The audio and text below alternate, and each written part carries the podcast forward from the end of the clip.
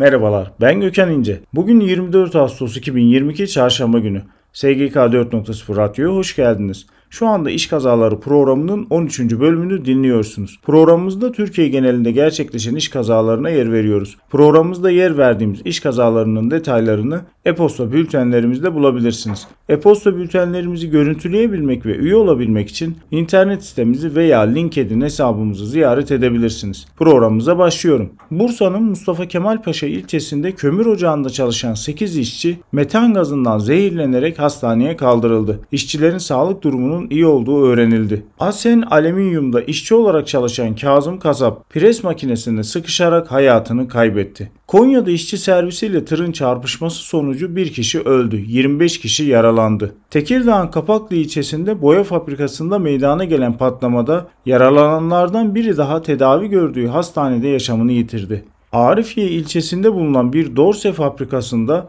meydana gelen iş kazasında bir işçinin eline dizili durumda olan paletler devrildi.